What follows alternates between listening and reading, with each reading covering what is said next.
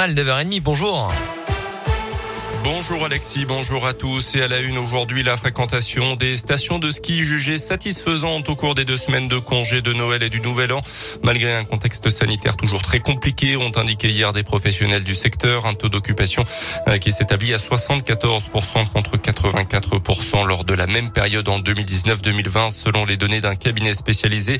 L'absence d'une grande partie de la clientèle britannique bannie du territoire français pour l'instant et celle d'autres vacanciers internationaux représentant une perte importante, notamment pour les stations d'altitude. Dans l'actu aussi, la réponse du gouvernement après la suspension surprise de l'examen du projet de loi sur le pass vaccinal hier soir à l'Assemblée nationale. Euh, le porte-parole du gouvernement évoquant, je cite, une amicale de l'irresponsabilité de la part des députés de l'opposition.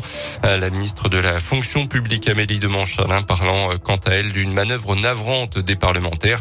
Le texte doit permettre mi-janvier au pass sanitaire de se transformer en pass vaccinale. Euh, dans ce contexte, le plan blanc hein, à l'hôpital est prolongé dans la région Vergne-Rhône-Alpes au moins jusqu'en euh, jusqu'au 10 janvier. Notez que neuf patients ont été transférés durant ces derniers jours vers des hôpitaux euh, de l'ouest et du sud-ouest du pays. Le PSG qualifié sans souci pour les huitièmes de finale de la Coupe de France 4-0 hier soir à Vannes, club de National 2. Le tirage au sort se tiendra ce soir. Notez qu'il n'y aura pas de jauge proportionnelle dans les stades finalement. le ministre de la Santé a dit non, ça sera 5000 spectateurs ou rien tout simplement.